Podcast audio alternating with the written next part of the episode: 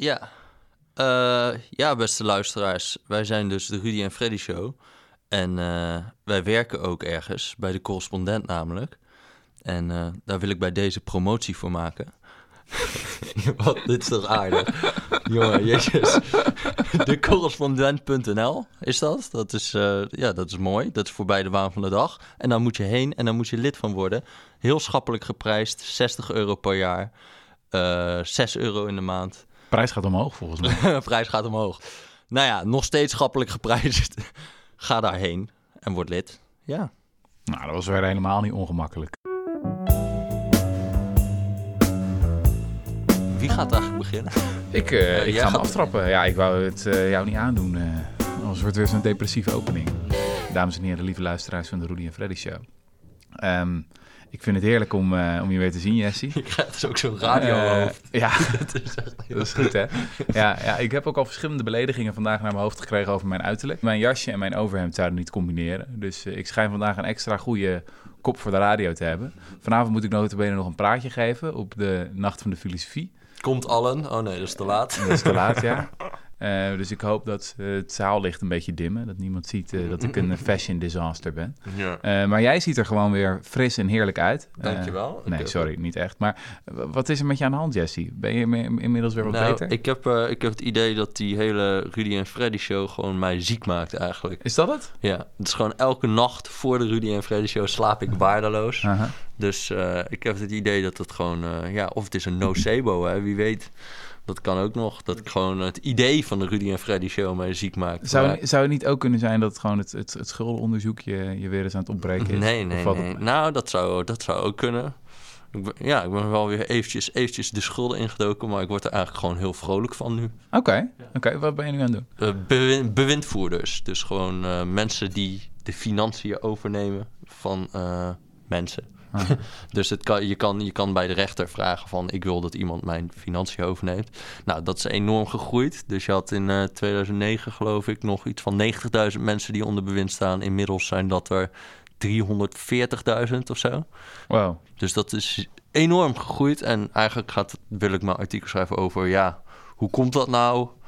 Wat, hoe is dat nou gebeurd en is dat goed? En eh, wat gebeurt er nou in, op die markt van bewindvoerders en zo? Dat is Dus je, best hebt, wel dus je hebt 340.000 mensen in Nederland die geen controle hebben over hun eigen financiën. Ja, dat zijn niet alleen zeg maar mensen met schulden. Dus dat zijn, eh, eigenlijk is dat bewind ooit bedoeld voor mensen die verstandelijk gehandicapt zijn of die dementerend zijn. Wat ook wel grappig is, dus als je heel die wetsgeschiedenis ingaat, want het is dus alleen bedoeld voor beetje psychiatrische patiënten, mensen die het echt niet meer kunnen. Mhm. En langzaamaan, door die 30, 40 jaar, het is in 1982 is die wet, dus 30 jaar later, is het gewoon helemaal veranderd naar iets wat tegenwoordig echt eh, voor de meerderheid voor mensen met schulden eh, wordt gebruikt. Hm.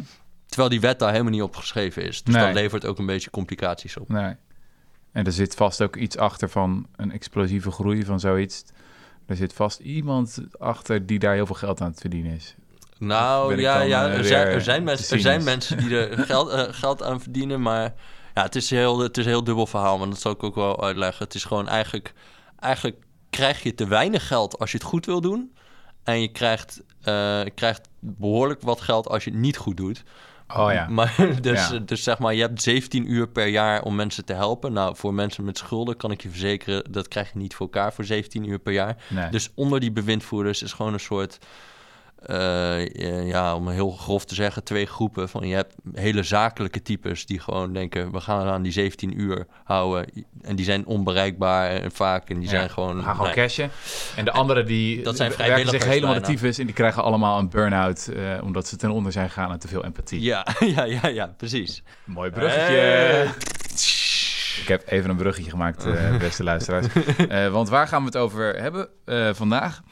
Ehm, ik zou de podcast de titel willen geven over de fundamentele gespletenheid van de mens. Nou, die titel zou ik het niet willen geven, want dan word ik heel, heel krijg moet ik een beetje van braken van binnen. Nou, Ik zou zeggen, empathie, wat is het en waarom is het niks? Ja, waarom is het niks? Eh, ik, de, de aanleiding is een beetje een boek dat ik heb gelezen. Een tijdje geleden. Sterker nog, ik heb het nu al drie keer gelezen. Het is een boek van Paul Bloom. Hij is een eh, professor aan de Universiteit van Yale.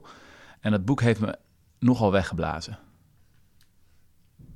Ja, je kijkt me aan uh, alsof, alsof dat raar is. Uh, de, titel, de titel van het boek is Against Empathy.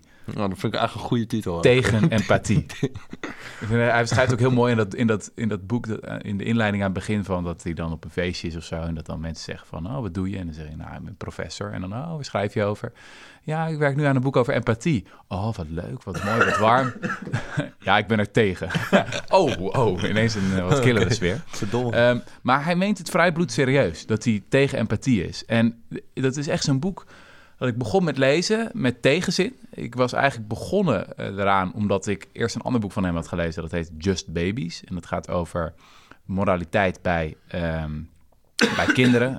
Waaraan hij betoogt eigenlijk dat we, nou ja, van nature al allerlei prosociale of hele sympathieke instincten zijn. En, en elkaar graag uh, willen, willen helpen en liefhebben. Dus dat past helemaal in mijn, mijn mooie wereldbeeld. welkome Dus ik dacht, die Paul Bloem, van wat een leuke vent is dat. Nou, hij heeft een nieuw boek uit, dus even kijken. Een rare titel, Against Empathy. Dus ik was een beetje geneigd om dat niet te gaan lezen. Ik ging dat wel lezen en ik werd echt behoorlijk weggeblazen. En ik ben nu ook tegen empathie. Oké, maar wat is empathie überhaupt, voordat we er tegen gaan zijn?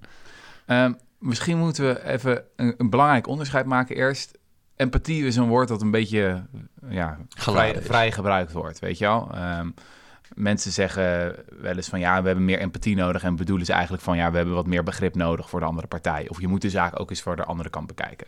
Um, Bloem heeft een wat preciezere definitie en die zegt: empathie is een soort van psychologische, mentale staat waarbij je probeert in te leven in uh, de emoties uh, of het zijn van iemand anders. Dus het is echt een mentale handeling. Uh, laten we zeggen, je ziet een, iemand lijden op de hoek van de straat. Je gaat daar dus even bij, staan en kijken van, oh god, hoe zou het nou zijn als ik, als ik dat zou zijn? Dus dat, dat, is, het, ehm, dat is het heel erg. Um, als jij zegt van ja, je moet, moet de zaak ook een beetje van de andere kant bekijken of een beetje beredeneren. Ja, dat is niet echt wat hij bedoelt met empathie. En het is echt die eerste vorm waar hij zijn, zijn pijlen op richt. En ik vind dus heel overtuigend. Een paar, paar hele simpele argumenten. Maar misschien kan het beste uitleggen aan de hand van uh, de metafoor die hij hanteert. Hij zegt: empathie is een spotlight, een zoeklicht. Het focust altijd op één persoon of een enkele groep hoogtes, of misschien een paar personen. En terwijl je inzoomt op die groep of op die paar personen, verdwijnt de rest van de wereld naar de achtergrond. Mhm. En dat leidt tot allerlei uh, problemen. Weet je wel, we, we, worden te meer, te veel meegesleurd door het leed van, uh, van de enkeling en negeren daardoor de rest. Uh, we kunnen niet meer goed tellen. Weet je wel, we gaan bijvoorbeeld heel veel geld stoppen in één persoon en laten de rest uh, verpieteren. Mhm. en er zijn zelfs aanwijzingen dat de keerzijde van empathie, dat dat xenofobie is. Of zelfs de roep om wraak. Mm Dus uh, als je neemt neem bijvoorbeeld het, het conflict Israël-Palestina. Uh, je zou, veel mensen zouden zeggen van ja, wat daar nou echt het probleem is, is, is te weinig uh, empathie. Als nou gewoon die Palestijnen of de Israëliërs zich een beetje zouden inleven in elkaar, een beetje zouden voelen hoe het is om die ander te zijn, dan is dat de oplossing dus gewoon meer empathie. Dat, dat, dat, uh, dat brengt vrede op aarde. Bloem zou dan zeggen nee, het is juist te veel empathie. Dus wat er gebeurt is de hele tijd de cyclus van aanslag, nou ja, iedereen heel verdrietig, heel erg inleven in de slachtoffers. Je blikveld vernauwt zich, je, ziet niet, je kan niet meer goed uitzoomen. Um, vervolgens ontstaat de roep om wraak. Dat vond ik ook best wel schokkend. Dat, uh, dan hadden ze allemaal van die, van die testjes hebben, hebben ze om te meten, nou ja, vragenlijsten, om te kijken van hoe empathisch mensen zijn. Die mensen blijken ook vaak wraakzuchtiger. Dus je leeft je zo sterk in in de slachtoffers, dat je... Uh, ook uh, eerder wraak wil. En dan het laatste ding, uh, wat nog problematisch is aan empathie, is dat het gewoon dodelijk vermoeiend is. Mm -hmm. dus daar hebben ook, ook um, onderzoekers een term voor. empathische burn-out noemen ze dat. Gebeurt mm -hmm. veel in ziekenhuizen. Nou, ik heb het ook bij jou zien gebeuren trouwens, ja, in je, in je schoolon, schuldenonderzoek. Is dat je op een gegeven moment zo gaat inzoomen op bepaalde slachtoffers. Je zo, ja, hun leed jouw leed wordt is dat je je energie opraakt en dan kan je op een gegeven moment niks meer doen. Dan kan je mm -hmm. ze ook niet meer helpen. Je gaat dan in een hoekje zitten huilen. Mm -hmm. Dus uh, ja, ik ben overtuigd. Weg met ja. empathie. Dat is trouwens la dat laatste. Dat merk je ook heel erg altijd bij mensen die bijvoorbeeld in, uh, in de jeugdzorg en zo werken. Dat je op een gegeven moment zo vaak ellende hebt gezien. Mm -hmm. Dat je gewoon een soort inderdaad zo'n empathische burn-out hebt. En dan, en dan wordt het of je stopt ermee of je gaat het op afstand plaatsen of zo. Ja. En eigenlijk is dat bij dat soort werk ook weer niet goed. Want daar, volgens mij, daar werkt Nou, trouwens, dat weet ik niet of empathie echt nodig is. Maar het is wel op, op een of andere manier nodig dat je mensen het idee geeft dat ze nog als mens worden gezien of zo. En niet, niet puur als een uh, categorietje die je al tien keer hebt langs zien komen. Ja, ja, ja. Ja. ja. en, en hier komt dan de volgende innovatie. Uh, de ondertitel van het boek uh, van Bloom is Voor rationele compassie. Dus tegen empathie, voor rationele compassie. Of, of laten we zeggen, en wat is rationele compassie? Nou, dat is dus echt vet. Compassie, dat wist ik dus helemaal niet. Ik was ook empathie, compassie, dat waren van die woorden die ik altijd een beetje door elkaar heen gebruikte. Dat blijkt dus echt een heel ander ding te zijn. Um, er is een, ja, jij bent altijd een beetje sceptisch over die hersenscans. Uh, ik vind die echt super vet. wat hadden ze gedaan? Ze hadden een soort van Uber monnik uh, Mathieu Ricard heet hij. Die. die is in 2009 uitgeroepen tot de gelukkigste man op aarde. Omdat ze hadden hem, ze hadden hem in de hersenscan gelegd. En er kwamen allemaal zieke gamma-golven vrij. Ja, weet ik veel wat het zijn. Maar... Allemaal bullshit bellen gaan af nu. Ja, ja, ja. Maar die, had, man. die heeft in ieder geval 50.000 uur gemediteerd. Uh, wat is dat? Zes jaar. Slover. Ja, echt infinite veel gemediteerd. Uh, kortom, dat is iemand die heel erg veel controle heeft over zijn gedachten. En dat is dan heel leuk voor hersenscanners. Want die kunnen hem dan in hersenscan gaan, gaan leggen. En dan zeggen bijvoorbeeld, oké, ga nu empathie, empathie oproepen. Ga nu compassie oproepen, weet ik veel. En dan kunnen ze kijken wat er in het brein gebeurt. Nou, wat hadden ze gedaan? Tania Singers, een neurologe, uh, die had gezegd van... oké, ga in die hersenscan liggen en denk even terug aan die documentaire... die je gisteravond hebt gekeken van die zielige Romeinse weeskinderen. Weet je wel, in dat uh, regime van Ceausescu. Nou, dat was een documentaire van de BBC. Allemaal heel zielig, weet je wel, lege oogjes, magere lijven, et cetera. Mhm. Nou, je gaat dat kijken. Ik weet niet wat er met jou gebeurt als je dat soort films kijkt... maar ik uh, hou het dan niet lang droog. Uh, ik, ik had het daar ook nog met Rob, Rob Wijnberg over trouwens.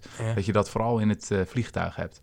Dan ben je een beetje labiel. Ja, nou volgens mij komt het omdat je dan afgesloten bent van de wereld. En dan met je koptelefoon. En ik ga altijd... Dan ga je altijd zitten janken. Nou, ik ga dan films kijken. Ik moet zo vaak huilen in het vliegtuig. Echt super vaak. Dan zet je toch iets anders op, man. ik moet hem altijd dan op pauze zetten. dan ga je toch Braveheart kijken. Ik zet hem altijd dan op, ik zet hem altijd op pauze. Omdat ik bang ben dat een medepassagier of de, de, de stewardess of zo me, me begint te troosten. Oh, uh, ik zit altijd naast kinderen. Dat is zo... In ieder geval, uh, zo'n type film. En hij keek die film. Uh, en uh, de, toen lag hij in de hersenscan. En toen werd hem dus gevraagd van... ga eens denken aan die kinderen. En wat er normaal altijd gebeurde... is dat, weet je veel, bepaalde hersendelen activeerden dan. Want ze hadden dat heel vaak gevraagd aan andere proefpersonen. En dan activeerden bepaalde delen van het brein... die met empathie geassocieerd worden. Um, maar bij, bij Ricard gebeurde heel wat anders. Mm -hmm. waren... waren hele andere delen van het brein. Dus ze vonden, wat is dat nou raar? Uh, wat blijkt, hij, hij is dus getraind in compassie. Mm -hmm. Compassie, dat is het. Mm -hmm. Nou, wat is het verschil? Empathie is inzoomen. Dus uh, voelen met iemand. Mm -hmm. Helemaal je, je inleven van hoe zou het zijn om diegene te zijn. Compassie is afstandelijker. Dus je, je behoudt afstand, maar dat wil niet zeggen dat je het lijden niet erkent van die ander. Weet je, je, je, je ziet het wel echt en je maakt je er ook zorgen om. Je bekommert je erom, je wil diegene helpen, dus je zendt wel zorg, liefde en weet ik wat allemaal naar naartoe. Mm-hmm. um, maar het is iets anders. En, en, dat, dat, dat konden ze dus ook zien in die scans. Ze hebben dat later ook met, um, uh, met, met uh, een groep proefpersonen gedaan. Dat ze bijvoorbeeld één groep gaven ze de opdracht om, weet ik veel, een paar weken lang empathie op te roepen, 15 tot 30 minuten per dag. En dan gewoon echt je helemaal in te leven in een zielig persoon. Nou, die, die groep was helemaal naar de tyfus uh, aan het einde van de week. Uh, ja, er was, er was een vrouw die zei van... ik zie alleen nog maar leed als ik om me heen kijk. Uh, die hadden geen energie meer. andere groep zeiden ze van... die kregen dan traditionele compassie-meditatietraining. Dat is ook vet trouwens, meditatie. Daar moeten we ook een keer over hebben. en ehm, die uh, die, die, die waren eigenlijk uh, een stuk relaxter eronder. Dus dat vond ik wel heel interessant. Dat is dat soort van, nu een frontlijn van psychologisch en neurologisch onderzoek is, die, aan het, die het onderscheid probeert te maken. Dat er ook echt een, hoe zeg je dat, mentaal onderscheid is tussen die twee dingen. Er is een alternatief. Ja, ja, ja, ja, ja. Maar jouw stukken volgen nou precies een compassiemeditatie. Dat is precies wat jij aan het doen bent. Dus wat er gebeurt... Kijk, empathie-meditatie is dus inzoomen op één persoon. Nou, dan ja. ga je dus helemaal naar, naar de knoppen. Compassie traditionele compassiemeditatie gaat als volgt. Mm -hmm. Je sluit je ogen. Mm -hmm. uh, en dan ga je eerst denken ja, aan, aan je geliefde. Dus jij gaat dan in, in dit geval aan mij denken. Uh, en dan denk je helemaal van... Oh, nou, fijn, Rudy. En dan is het idee dat je niet verder in gaat zoomen op mij... hoewel die neiging sterk kan zijn, kan ik me voorstellen, maar dat je uit gaat zoomen.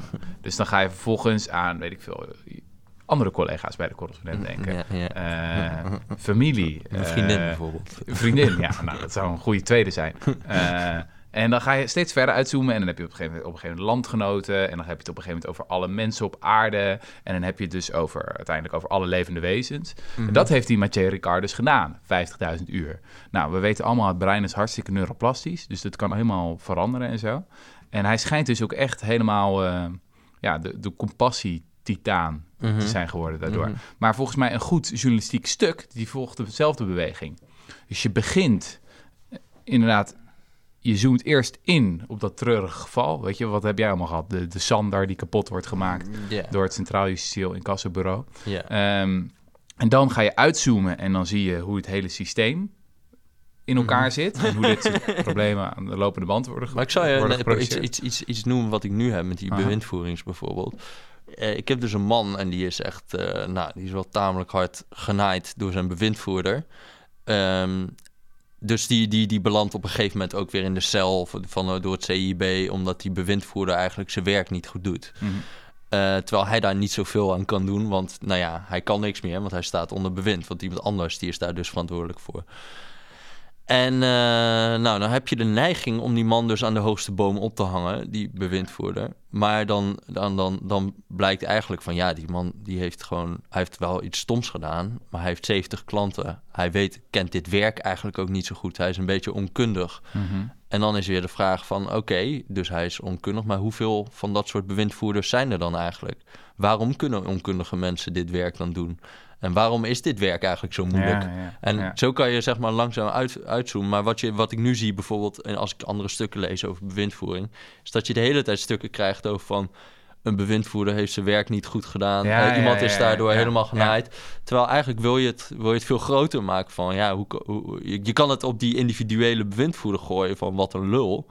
Maar eh, hoe kan het dat dit zich de hele tijd reproduceert, zeg maar? Dat, hoeveel, hoe kan het dat er zoveel onkundige mensen zijn dan, die dit werk doen? Ja, nou, dat is, maar jij wordt er dus, dat, maar dit is, dit is compassie. Dit, is compassie. Dit- maar je ziet toch wel eigenlijk dat die, dat die politiek steeds meer richting eh, empathie, nou ja, ja Richting de spotlight. Maar dat, Ja, vond ik een hele grappige, ja. dat vond ik een hele grappige overeenkomst tussen hoe empathie werkt en hoe het nieuws werkt. Mhm. Dus het nieuws is ook een spotlight. Is ook een, zoeklicht dat heel erg focust op het individu of de enkele groep. Mhm. En als je dus heel veel het nieuws volgt, dan krijg je al die uitzonderingen, weet je, zoals onze grote vriend Rob altijd zegt. ja, En dan weet je aan het eind van de dag precies hoe de wereld niet werkt. ja, En ja, het ja, vervormt ook je mensbeeld en het vervormt ook je wereldbeeld. En empathie werkt ook zo. Nou, als empathie en het nieuws dan samenkomen, kijk, dan krijg je dus echt stront aan de knikker. Als je kijkt naar, nou, laten we zeggen, zo'n beetje alle grote oorlogen die zijn uitgebarsten in de afgelopen paar eeuwen, je zal heel vaak die dynamiek vinden. 9-11, weet je wel, aanslag, verschrikkelijk. Media slaan op hol. We denken, oh gut, als ik nou in die toren was geweest, zijn mensen net als wij, weet je wel. ja, ja, Eh, ja. Meer empathie, meer empathie. Maar dan is toch dat wat ik me dan wel afvraag, waarom, kijk, want wat mensen met die, die voor empathie zouden pleiten, die zouden zeggen, ja, maar dan moeten we ook empathie hebben met die Afghanen ja. die we nu gaan bombarderen. Ja, het punt van Paul Bloem zou er zijn, is van, helemaal eens. Zou heel mooi zijn, maar dat kan niet. Oké, dat dus is we gewoon hebben niet gewoon, wat we hebben empathie gewoon is. een reservoir van empathie en dat, dat, dat is niet eindeloos. Nee, precies, ja. En als je het groter wil maken, dan noemen we het compassie. ja. En dan is dat ook echt een ander, iets, een ander deel van... Het gebeurt in een ander deel van het brein. Het is gewoon een andere houding. Eh, je kan ook gewoon je verstand gebruiken. Eh, ik heb zelf namelijk, eh, lieve luisteraars, een tijdje geprobeerd. Ja, ik ben heel enthousiast over meditatie. Ik heb ook een meditatiecursus gedaan. heb ik helemaal niet over verteld. Nee joh, wat, wat, wat, wat, Ja. wat gek. En ik dacht dat ik je kende. Ja, ja ik, heb dat, ik heb dat gedaan. En ik vond dat echt oprecht vond ik heel erg leuk om te doen. Ik kan het iedereen aanbevelen. Eh, veel mensen denken van, ah, een beetje zweverig, een beetje vaag. Ik voel is- je al verdacht aardig de laatste tijd. het, is juist, het is juist heel aard. Het is heel aard. Als jij, ga maar eens je, eh, gewoon je ogen dicht doen en eh, proberen een minuut op je ademhaling te letten of nergens aan te denken. Dat kan gewoon niet. Ik weet niet hoe, hoe jouw hoofd werkt, maar het is echt bizar om te merken hoe weinig controle je hebt over je gedachten. Ja, ja, Dat ja. echt Ik weet, ik, kanten had- je hebt zo'n app toch van in je hoofd of zo. Hoe Ja? Headspace. Headspace, ja, Ja. ja, En dat heb ik één keer gedaan. Toen zat ik echt zo van... eh, toen zat, zat die man zo uit te leggen van... Ja, nu moet je even nergens aan denken. Ik zo nergens aan denken, ja. Zo, mijn vriendin die zou dat echt niet kunnen, hè, nergens aan denken. Nee, die kan dat echt niet. Ik zou helemaal voorstellen hoe zij zich nergens aan denkt. Toen werd ik helemaal mee. Toen dacht ik, hè, maar nu ben ik aan het denken aan mijn vriendin die nergens aan kan denken. En toen dacht ik, ik ben hier volkomen ongeschikt voor. Toen heb ik Ja. die app weggedaan. Nee, maar daarom heeft hij, Ricard heeft ook 50.000 uur gedaan voordat hij... eh, Oké, dus je moet het wel echt oefenen. Nee, je moet een beetje volhouden. Maar ehm, hoe kwam ik hier nou op? ja, je ziet al dat ik totaal geen controle heb over mijn, eh, Over je gedachten. over mijn eh, gedachten. Nee, joh, omdat je bent eh, bezig met meditatiecursus en compassietraining. Want je vond jezelf een iets te empathische jongen. Ja, en dat je dat dus echt kan, ehm, kan leren. Dat vind, ik wel, dat vind ik wel vrij fascinerend. Daar zijn overigens... Ik heb zelfs de meta-analyse erbij gepakt. Mhm. Eh, want ik, de sceptische yes zat alweer in mijn oor te, te Oh, mo- mokkenbokken. oh. Ehm, maar er is toch wel aardig wat, wat, wat wetenschappelijk bewijs ehm, dat, dat, eh, dat het echt werkt. Oké, want, want wat je wel ziet is toch gewoon dat ook... ehm, dat, nu dus, dat nu dus in die politiek het heel erg veel van die... Wat hadden we nou deze week? Met die... Oh ja, dan was er zo'n haatimam en die had dan eh, allemaal preken gehad of zo op YouTube of op Facebook. En dan moeten we nu dan weer een kamerdebat over gaan hebben en gaan zeggen van die had na, Ja, ja. in nare dingen over Abu Talib gezegd of zo, dat hij een afvallige Ah, ja. moslim was. En nou willen ze een soort, soort wet om de vrijheid van meningsuiting in te perken voor dit soort gevallen. Dan denk ik, ja, het is, het is zeg maar heel erg eh, van eh, op zo'n incident de empathie voor, voor, voor iemand die dan bedreigd wordt of zo. Mhm. Nou ja, het is niet bedreigen, dat is nou juist het punt, zeg maar. Ja. Maar dat we, daar dan, dat we daar dan al zo op gaan reageren de hele tijd met z'n allen. Het En steeds eigenlijk is alles, effect. alles wat heel, zo heel tribaal wordt, is zo'n soort i- empathie-achtig Ja. eh, reactie wekt dat ook op, toch? Ik heb één Van keer een stuk geschreven toen over terrorismebestrijding in eh Aarhus, dus een Deense stad. Mhm. En eh, de titel van het stuk was, eh, wat is het? Waarom thee drinken met terroristen rationeel en effectief is. Zoiets. Mhm. Heel vaak is de analyse, eh, zeker op rechts, van ja, die komen die linkse softies weer, weet je wel. Die willen, ah, die willen weer gaan nou, thee drinken en doodknuffelen, maar dat werkt natuurlijk helemaal niet. Ik vind het heel fascinerend dat als je uitzoomt en kijkt naar het wetenschappelijke bewijs, dat er eh, eh, heel veel aanwijzingen zijn dat juist knuffelen wel werkt. Ja, ja, ja, Eh, ja. ja. Om, om eh, deradicalisering tegen te gaan. Dus wat ze in deden is van zodra ze signalen kregen dat iemand wilde afreizen naar, naar Syrië, dat ze dan gingen bellen en dat er dan een hele zachte, lieve man eh eh, langskomt en zegt Mhm. van nou, hoe is hij en gaat met de studie en eh, Mhm. nou, zullen we eens afspreken, koffietje doen en eh, nou, heb je ooit wel eens gedacht aan een leuke stage bijvoorbeeld? Mhm. En weet je, je hoort het hoon, hoongelach op, op rechts, hoor je al bij dit soort maatregelen. ja, ja, ja. Maar ja, als je naar de, naar de studies gaat kijken, dan blijkt het vaak vrij effectief. Nederland heeft notabene een hele traditie gehad eh, in contraterrorisme. Dat noemden we de Dutch approach in de jaren Mhm. 70. En het idee was van dat we het woord terrorisme niet eens zouden gebruiken. Dat we eh, eigenlijk twee dingen zouden doen. Eén, sterke geheime dienst. Dus eh, je, moet, je moet goed weten wat er, wat er allemaal gebeurt. Dat was in de tijd allemaal links-radicaal terrorisme. En in de tweede plaats doodknuffelen. Dus gewoon eh, de hele tijd eh, ja, niet meegaan. Niet spreken over een oorlog, terrorisme. Niet gewoon zeggen van nou, dat gewelddadig politiek activisme, noemen we dat. Mhm. Terwijl ondertussen in Duitsland, weet je, zijn er, eh, wat is het, 10, 15 doden gevallen. In Nederland was er niet zoveel aan de hand. Mhm. Er is één lid van de Rode Jeugd die toen later heeft gezegd van, ja, op zo'n manier is het niet leuk meer.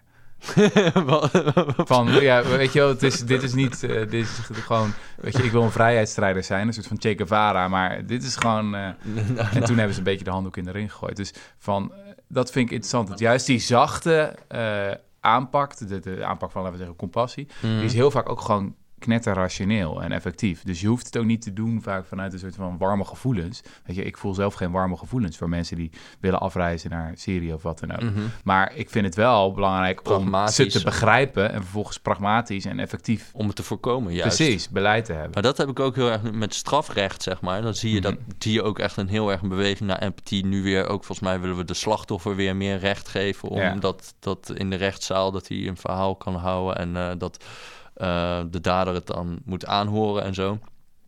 Ehm, ja, die, die, ja, en, en, en natuurlijk die roep om, om harder straffen. Harder straffen, ja. ja. steeds harder straffen. Terwijl we eigenlijk ja, je weet ook dat dat soort dingen gewoon niet echt werken als je recidive wil voorkomen. Bijvoorbeeld, ik heb zoveel ook met dat schuldenonderzoek. Ja, en dan kom je ook gewoon heel veel mensen tegen die crimineel zijn geweest. Maar je komt er echt niet, je komt er niet meer zo makkelijk uit of zo ook. Omdat we Mhm. gewoon dat zo hard straffen. En dan komt iemand uit de cel.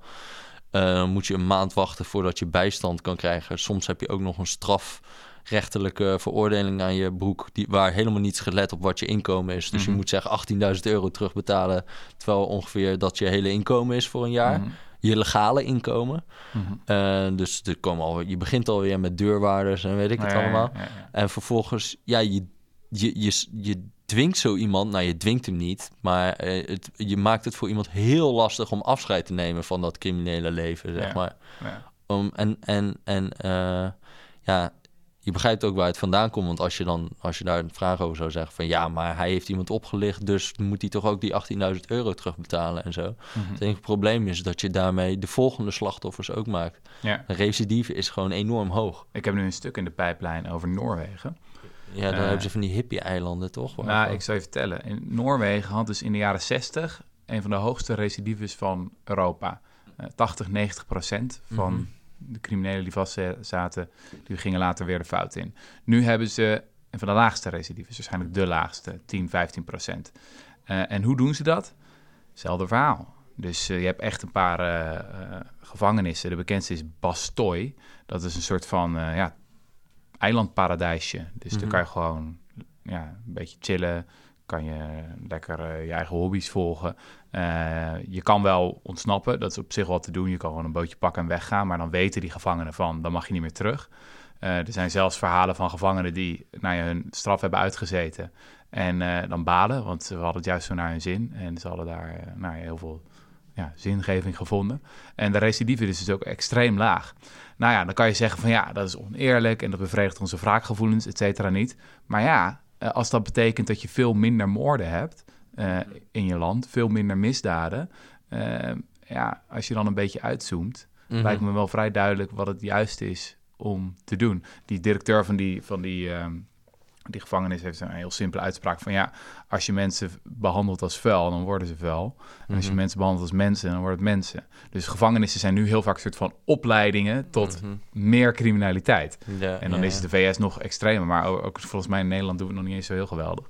Nee. Ehm, Vroeger hadden wij hier ook dit soort... eh, volgens mij nog een, een aflevering van Andere Tijden of zo... dat André Hazes, die heeft nog in zo'n soort, zo'n soort hippie-gevangenis... wat een soort... eh, nou, hippie-gevangenis, nee, dat was een soort schoolkampachtig instituut voor jeugdgevangenissen. mhm.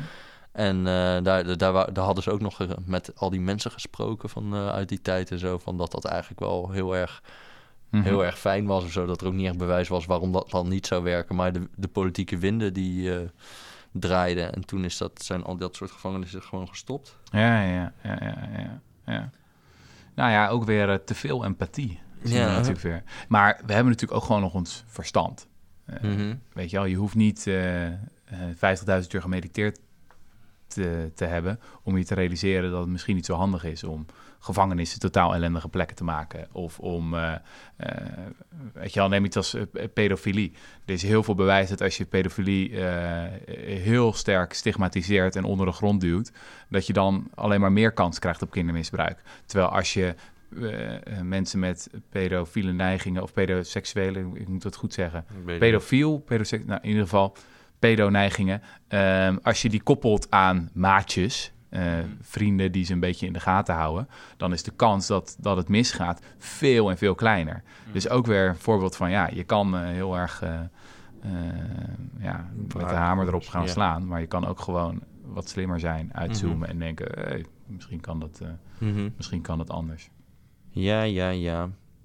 Zijn we er dan al? Ja, ik heb nog wel veel meer Oké, verhalen. oké. Je hebt nog Ja. veel meer verhalen. Ja, want ik heb van jou natuurlijk ook nog gewoon... voor deze podcast heb ik nog natuurlijk twee doldwaze verhalen over nazi's en boeddhistische monniken opgestreken, eh, Mhm. gestuurd gekregen. Nou, die boeddhistische monnik, die hebben we nu wel gehad, maar vertel eens over die nazi's. Even eh, over die naties. even. Nou, ik moest heel erg denken aan, ne- daarnet aan toen je zei van onze journalistieke neiging, of mijn neiging in eerste instantie was ook bij zo'n bewindvoerder, om te zeggen van eh, die gast deugt niet. Mhm. Dat, dat is zo'n sterke... Nou, ik, weet je, je bent nu met zo'n verhaal bezig over zo'n bewindvoerder. Je vertelt erover en ik dacht ook van... Oh, dat wordt lekker, weet je wel. Ja, ja, ja. Je kan hem gaan, gaan ophangen. Dat is een heel sterke menselijke, menselijke reflex. En mijn idee is dat het dus allemaal teruggaat op Lord of the Rings. dat is dus mijn idee. Ja. Heb, je, heb je dat gelezen, gekeken? Eh, nee, maar wel gekeken, ja. Ik had een vriend, die was, eh, die ken je ook, Luc. Mhm. Die, eh, die hield erg van Lord of the Luc Rings is een, even voor de luisteraar, Luc is een hele mooie man met, met, met blonde haren. Dat en- zei hij ook altijd. Ik heb elf Zeer- ogen toen ik hem leerde kennen. Ja. Die man die zo stond dan gewoon... Ik heb hem één keer, schijnt iemand van mijn middelbare school... schijnt hem in zijn huis te hebben gezien... zwaaiend met een zwaard in zijn eentje. Dus hij was helemaal gek van Lord of the Rings. Ja. Die kon je ook zeg maar een Tolkien-quiz geven... en dan was het zo van... eh, hoeveel dagen heeft Aragorn erover gedaan om in Rivendell te komen? En dan had hij 60 en ik kwam aan op een maandag. Weet je wel, ja. dat, dat is shit. Lekker, Dat ja. Maar Nou, goed, die. Lord of the Rings Ja, dus. en dat is dus ook het meest verkochte en meest gelezen boek van de hele 20e eeuw. Ja, misschien na de Bijbel of zo, maar echt een vrij massive bestseller. En ehm, ik, wat ik zo interessant vind, is de rol die het kwaad speelt in Lord of the Rings. Dus eh, het kwaad in Tolkien's visie, de schrijver, eh, is gewoon de afwezigheid van het goede. Mhm. Dus dan heb je de orks en de Uruk-hai en Sauron en zo. En die moorden gewoon en martelen omdat ze dat leuk vinden. Dat vinden ze lekker. Dat is gewoon wat zij doen. Zo zitten zij in elkaar. Fucked up. Ja, en, en, en daar moet je dan tegen strijden. En dat doe je met vriendschap en met liefde en zo. En natuurlijk, weet je wel, je hebt dan ook wel Gandalf en, en, en, en Frodo. Dat zijn ook wel, nou, die gebruiken ook wel geweld. Eh, fireworks, weet je wel, Gandalf. En die gooit wel eens een vuurbal. En, en zelfs, zelfs die lieve hobbits, die hakken met hun zwaarden erop los. Mm. Maar dat is prima, want ze doen dat tegen orks. En orks zijn toch slecht. Dus dat is... Mhm. Nou, dat wereldbeeld, het Lord of the Rings wereldbeeld van het kwaad is gewoon afwezigheid van het goede. Achter dat oog van Sauron zit niks, zoals beschrijft Tolkien dat. D- dat is het. En de, de goede, ja, die worden gemotiveerd door vriendschap en trouw en liefde. Ik denk dat dat wereldbeeld, dat dat echt een hele sterke neiging is van ons allemaal. Dat we dat steeds hebben en dat het daarom ook zo'n populair boek is. Maar dat er gewoon geen hol van klopt. Dus ehm, het, het voorbeeld eh, wat ik geef in, het, in, het, eh, in dat stuk waar ik nu aan werk, is een, een onderzoek dat werd gedaan door een ja, vrij jonge gast nog, in, dat was net eh, is het, 25, Morris Janowitz heette die, werd in 1944 gestuurd naar Londen om eh, min of meer erachter te komen van wat drijft die naties nou? Mhm. Waarom vechten ze zo hard door? Weet je wel? Waarom zijn dit nou, een soort van bezeten orks natuurlijk? Mhm. Ehm, en en wat, wat ze toen niet begrepen, de geallieerden, is... Ja, die oorlog was eigenlijk al beslist. De Russen komen in het oosten. Die idee kon ieder moment beginnen. Eh, het was wel duidelijk wie er ging winnen. Ja, Eh, niet was- de orks. Nee, precies. Dus waarom geef je je dan niet gewoon over? Waarom, nou ja, daar hadden ze allemaal theorieën over van ja, misschien wisten ze het niet hoe slecht het ging. Maar de bekendste theorie was wel van, of de populairste theorie was, ze zijn gewoon bezeten.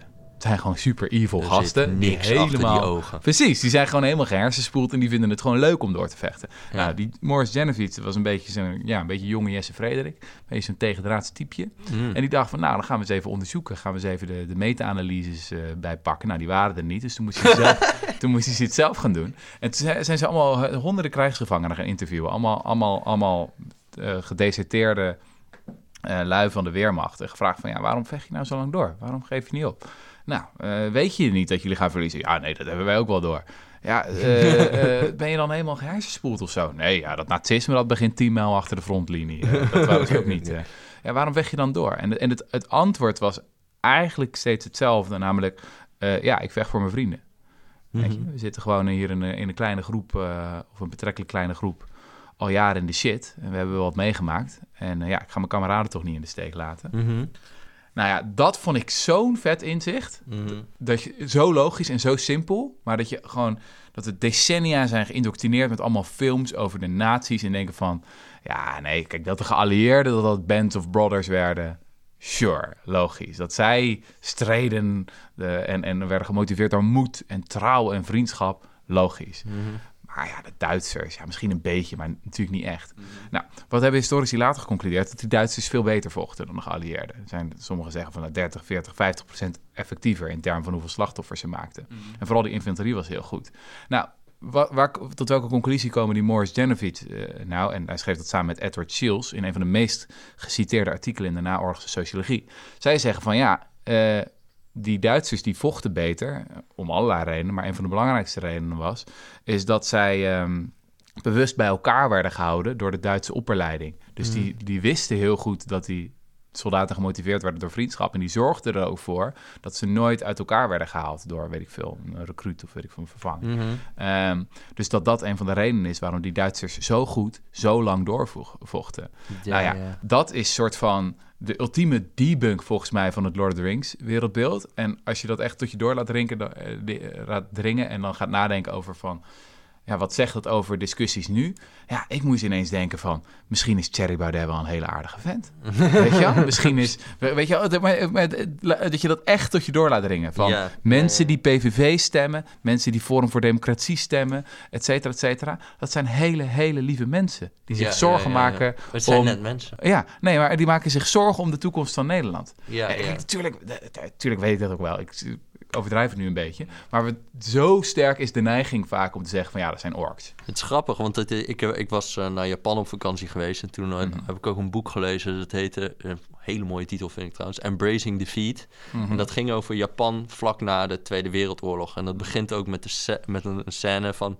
Al die Japanners hebben zeg maar, die vechten voor de keizer. Hè? Dus dat was Mhm. heel erg het idee. En dan eh, horen ze voor het eerst in 30 jaar, eigenlijk voor het eerst ooit... horen ze de stem van de keizer op de radio. En die kondigt aan in eh archaïsch Japans... We hebben verloren. We, eh, ze gaan ons overgeven. Mhm. En ehm, de vrees van de eh, Amerikaanse legerleiding was heel erg van...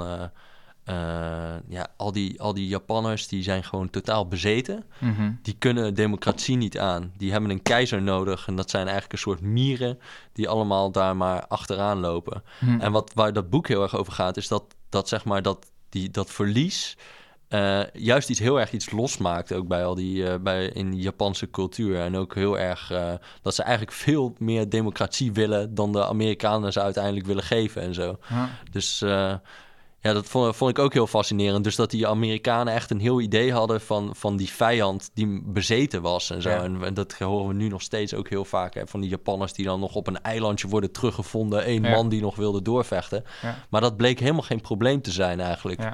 Dus al die Japanners die, die, die gaven gewoon op. Ook die militairen voor het grootste gedeelte. Die, die bleven helemaal niet doorvechten. Het was gewoon klaar. Ze waren eigenlijk moe van die oorlog al Hm. heel erg lang. Dus ook hier weer een, een soort van stereotyp beeld dat je hebt van de vijand als een soort van orks. Ja, ja, ja. Als, als, als, als inderdaad, als gewoon een totaal slaafs volgende, geen mensen eigenlijk. Ja. Eh, het grappige is dat Japan eigenlijk een democratie werd toen omdat alle Japanologen, die werden bij het Amerikaanse State Department, die werden er een beetje uitgemieterd. En er werden mensen uit China, die veel van China wisten, die werden in Japan gestationeerd. En die hadden helemaal geen vooroordelen over Japanners of zo. Oh ja, ja. ja. Dat was heel Ja. grappig. Dus Ja. iedereen die expert was op Japan, die werd eigenlijk geschuwd. Sterker nog, mensen die Japans spraken, die, konden, die kwamen niet in bij die Amerikanen. Maar daardoor is die grondwet heel democratisch geworden. Huh. Omdat al die Japanologen hadden helemaal zoiets van... nee, die cultuur is totaal ongeschikt voor Oh, democratie en zo. Echt? echt? Ja, echt bizar, ja. Heel vet boek is dat ook. Bizar. Embracing Defeat. Embracing Defeat, ja. Ah, vet. Ja, Ja. Nou, de, de- waar, ik, waar, ik, waar ik tot slot dan nog moest aan denken is van wat heel vaak mensen zeggen is eh, dat dit soort redeneringen dat het een beetje klinkt als begrip hebben. Dus oh, eh, die Brechtman die heeft wel begrip voor de nazi's en die oh, voor, weet je wel, die Brechtman heeft wel begrip voor racisten, et cetera, et cetera. Maar het, het gaat natuurlijk om begrijpen. Mhm. Weet je, als je begrijpt van hoe, laten we zeggen, je tegenstander werkt, dat je dan ook veel beter eh, iets tegen hem kan doen. ja, het ja, beste voorbeeld wat dat betreft vind ik terrorisme. Je hebt allemaal van die figuren. Neem bijvoorbeeld iemand als een columnist als Elma Draaier. Die schrijft iedere keer nadat er een aanslag is geweest... in de Volkskrant schrijft ze van... nou, eh, er komen weer allemaal mensen met hun verklaringen... maar het is toch duidelijk wat de verklaring is... namelijk het zijn gewoon gestoorde zieke fanaten. Je kan gewoon naar ze luisteren... en dat is de reden waarom... eh, ja, de, de islam is gewoon kut en dat verklaart het. En iedereen die met iets anders komt... ja, die is gewoon een halve idiote Wegkijker. gek. Ja, is een wegkijker. Ja, Waar, waar moet je beginnen? Ehm, ik vond het he- he- heel interessant. Daar stuit ik in, dit, eh, in het kader van dit eh, artikel ook op. Is dat als je gaat onderzoeken wat eh, bijvoorbeeld jihadisten dreef in 2014, 15, 16 om naar Syrië te gaan. ehm, dat dat ook heel erg weer te maken heeft met vriendschap en kameraadschap. Dus bijna iedereen wordt, wordt gerecruiteerd. Niet zozeer door de, de onbekende imam in een moskee, maar bij- bijna altijd via, via vrienden, familie. Bizar veel aanslagplegers zijn gewoon broers. echt bands of brothers in, Mhm. in, in dat opzicht. En als je dan gaat, volgens gaat kijken van wat is een religieuze kennis, nou die is bijna omgekeerd evenredig aan de kant dat ze een, een, aan, een aanslag gaan plegen. Ehm, dus die is heel, heel beperkt. Er waren zelfs op een gegeven moment jongens uit, eh, uit eh, Engeland die naar Syrië trokken met een eh, boek Koran voor Dummies Mhm. eh, in, een, eh, in een rugzak. Dus ook hier lijkt weer niet zozeer van... oké, het zijn bezeten orks of zo... die verdwaasd zijn door een ideologie.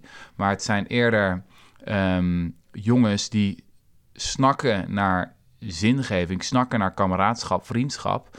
en vervolgens bizarre dingen gaan doen. En nogmaals, dat is, dat is niet begrip hebben voor... dat is meer beter begrijpen... zodat je er vervolgens ook beter iets tegen kan doen. Ja, maar het is ook wel grappig, want dit soort geluiden hoor je juist vaak uit de mensen die hier professioneel mee bezig moeten zijn. Dus contra-terrorisme. Ja. eh, dus ja, Die zeggen altijd, hou op met dat geleuter. Ja, die gaan niet, die gaan niet Elma Draaier napraten van Nee, eh, nee, het is het, eh, het kwaad zelf. Want Nee, sterker nog, die zeggen aan. dat dat deel van het probleem is. Beatrice de Graaf, de terrorisme-expert van Nederland, die heeft een keer een boek geschreven, dat heet Theater van Angst, waarin ze letterlijk betoogt dat juist een hysterischer debat in de media over terrorisme de kans op aanslagen vergroot. Mhm. Ja, ja, ja, ja, ja. Ja, Ja, ja, ja nee, dat, dat, nee, dat is nog wat. dat is nogal Nou, wat. we zijn dus tegen empathie. Ehm, En we zijn voor vriendschap. Voor, Oh, oh. Ja, dat, kijk, dat is natuurlijk nog het ding. Kijk, je kan niet... Daar kom ik een beetje op het einde van mijn stuk uit. Van ja, je kan wel eindeloos blijven uitzoomen. Maar dan word je op een gegeven moment op, allemaal een soort van Jezus of een Gandhi of een Boeddha. En het leven is natuurlijk ook nog dat je... Ja, af en toe je aan iemand bindt. Mm. Toch, Jesse? Ja, ja, ja, Rutger, dat is Freddy. een mooie, mooie conclusie. Ehm, ja, dus dat was wel een beetje mijn stichtelijke conclusie aan het einde. Van, weet je, het is niet erg dat we af en toe een beetje inzoomen.